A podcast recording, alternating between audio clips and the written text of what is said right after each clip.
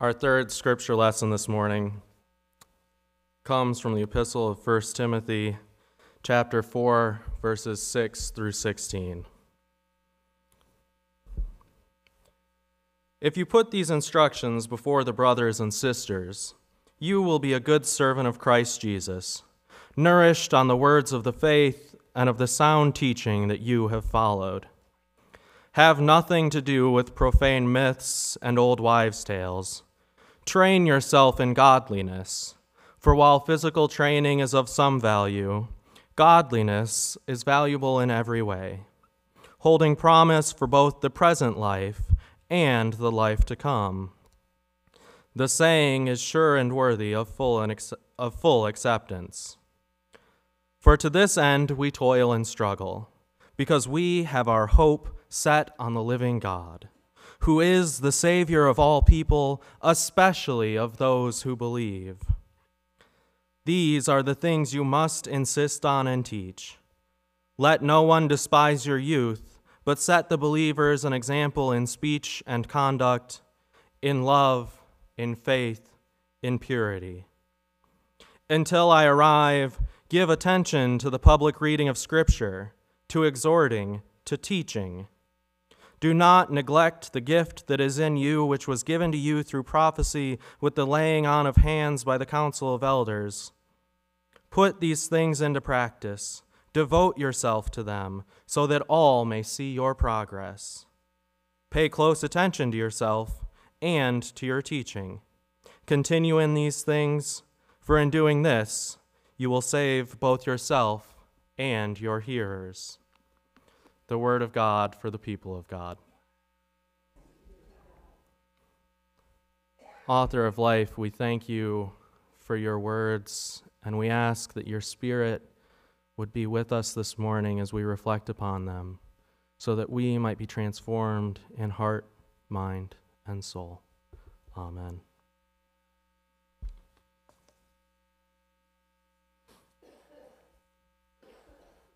As I entered into seminary, I wasn't entirely sure where my calling was taking me. On the one hand, I certainly felt a call to parish ministry. I felt God calling me to devote my life without reservation to the building up of the church through the sacraments and the word. But on the other hand, I also felt a call to build up the church by continuing on in academia.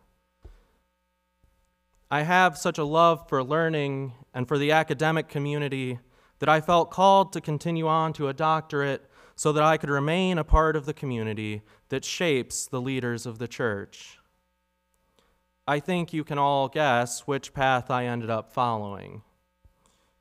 In part, I continued on to parish ministry because I had wise mentors who encouraged me to carry my love of learning beyond the walls of the academy to be a pastor theologian. In part, I am here because I remain committed to that other calling.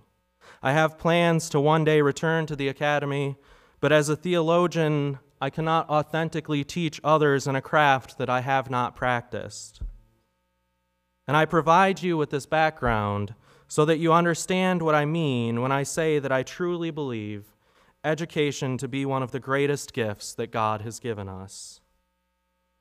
Now, it may be that my opinion is shaped by the fact that I come from a family full of educators. My mother manages a child care center for the University of Michigan and has advanced degrees in early childhood development. Her brothers both work in higher education, one as a professor of biophysics, the other as a manager of the auxiliary services that keep a college running.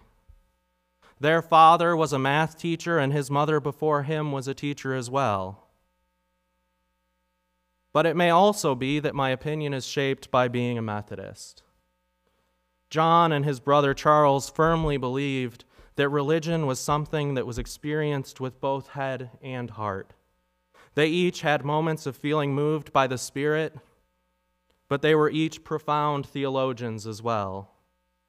John was so devoted to the cause of education that he attempted to establish a school for children that came to be called Kingswood. Students at Kingswood were to be trained in the basics of reading, writing, and arithmetic, as was the standard at the time.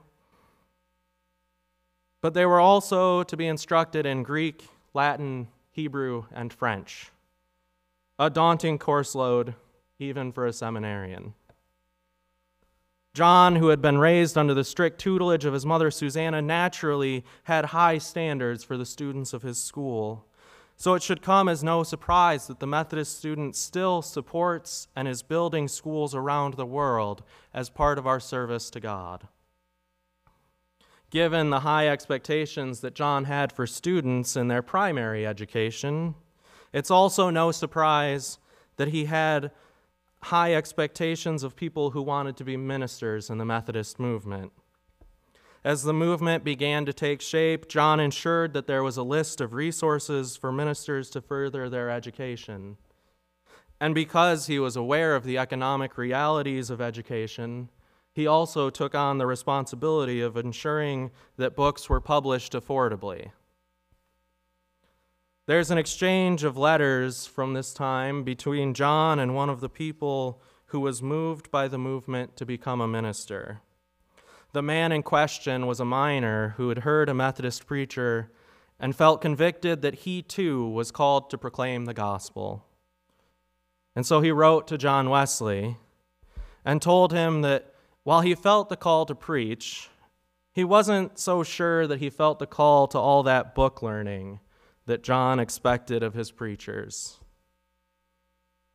Never one to hide his feelings, John wrote back and told the man that if he wasn't called to do the learning, then maybe he wasn't called to do the preaching either. While this may seem harsh, I think John was right in his response. Making the decision to follow Christ means making a commitment to a new life.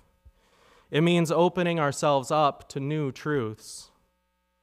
We cannot claim to follow God if we expect our God never to get any bigger than our first understandings.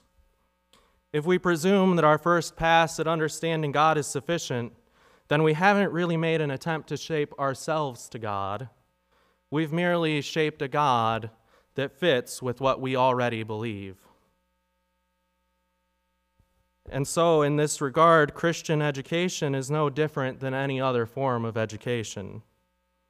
Imagine if we were taught how to do addition and subtraction in grade school, and then decided that we knew everything there was to know about math. Imagine if once we figured out the alphabet, we decided that we knew everything there was to know about the English language.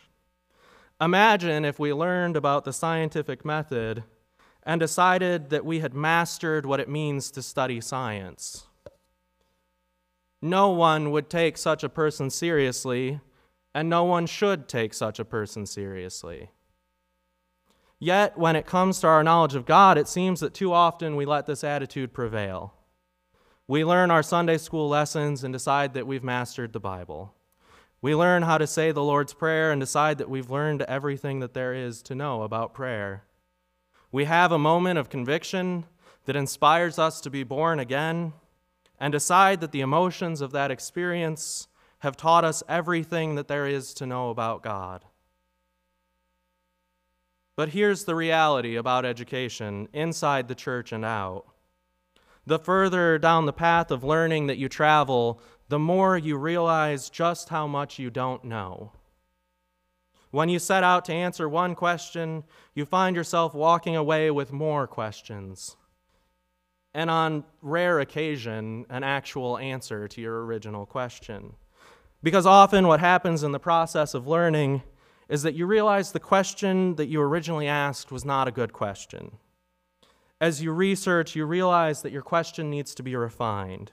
You realize that there are more factors than you have, could possibly have imagined involved in answering your question. And the same thing happens as we study the Bible. As we develop the skills that help us read with a thoughtful eye, we start to see things that we didn't see before. We start to recognize the contradictions. We start to see the way that different authors speak differently about God. We start to see the symbols in ways that are more firmly rooted in the world in which they were written. None of this decreases our faith, it strengthens it. It helps us to see how deeply human the endeavor of faith has been. It encourages us that the gifts that we have are just as sufficient as the gifts that inspired the authors of Scripture. It reminds us that we have a God that meets people where they are. Those of you who've attended a Bible study or a class with me have hopefully seen how much enthusiasm I have for those ministries. I love that in sharing what I know, I get to see you start asking new questions. I get to see the Bible and Christian history coming alive in different ways. And I love that in response to what I can share, you've asked me questions that make me admit I don't know. You give me a chance to look deeper. This is what John Wesley meant when he said there is no holiness but social holiness. None of us grows deeper in knowledge on our own. It doesn't matter how many degrees I have on my wall. It doesn't matter what awards I received in pursuit of my education. I still come to those discussions with just as much to learn as anyone else. And so here's one more truth. As Methodists, we believe in the priesthood of all believers. When we take our baptismal vows, we all enter into the ministry of Christ. My priesthood, as someone on the path to ordination, is not rooted in being a gatekeeper of knowledge. My priesthood is rooted in equipping all of you to better perform your own ministry, which is where today's scripture reading comes into the picture. The author of 1 Timothy is speaking to priests on how to teach. Well, if all of you, as followers of Christ, have a priesthood to live into, then these words speak directly to you. It becomes incumbent upon all of you to nourish one another on the words of the faith, to provide proper instruction to one another, to toil and struggle, to exhort one another, to embrace the gifts that are within each and every one of you. It's my job to pass on the knowledge that I've received so that it becomes easier for you to do these things. I am, in essence, working to put myself out of a job. I'm tasked with empowering each and every Christian to live fully into their calling. And there's nothing that would make me happier than to see the same level of conversation that happens in our seminaries happening in our pews. It sometimes seems that people perceive some type of divide between our schools and our congregations. But there's no inherent difference between seminarians and everyone else because every seminarian starts out as a layperson. I can't tell you the number of times I heard colleagues in seminary say, It's fine that we talk about these things here, but how are we supposed to take this to our churches? And the answer seems pretty clear to me the same way that our professors took their knowledge to us with patience with grace, with a willingness to keep learning with those whom we are teaching. I believe in a God who gave us the gifts to learn. I believe in a God that invites us into closer relationship through questions. I believe in a God who wants us to grow ever deeper in love and ever further in knowledge. So I invite all of you to join me in asking better questions in growing beyond where we are now, so that we might become more faithful servants than we have already been. Amen. Would you please pray with me?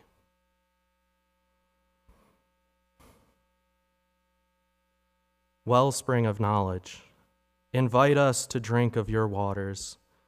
Teach us how to walk faithfully in your ways. Help us to marry our head and our heart so that we may learn and love in service to your mission. Amen.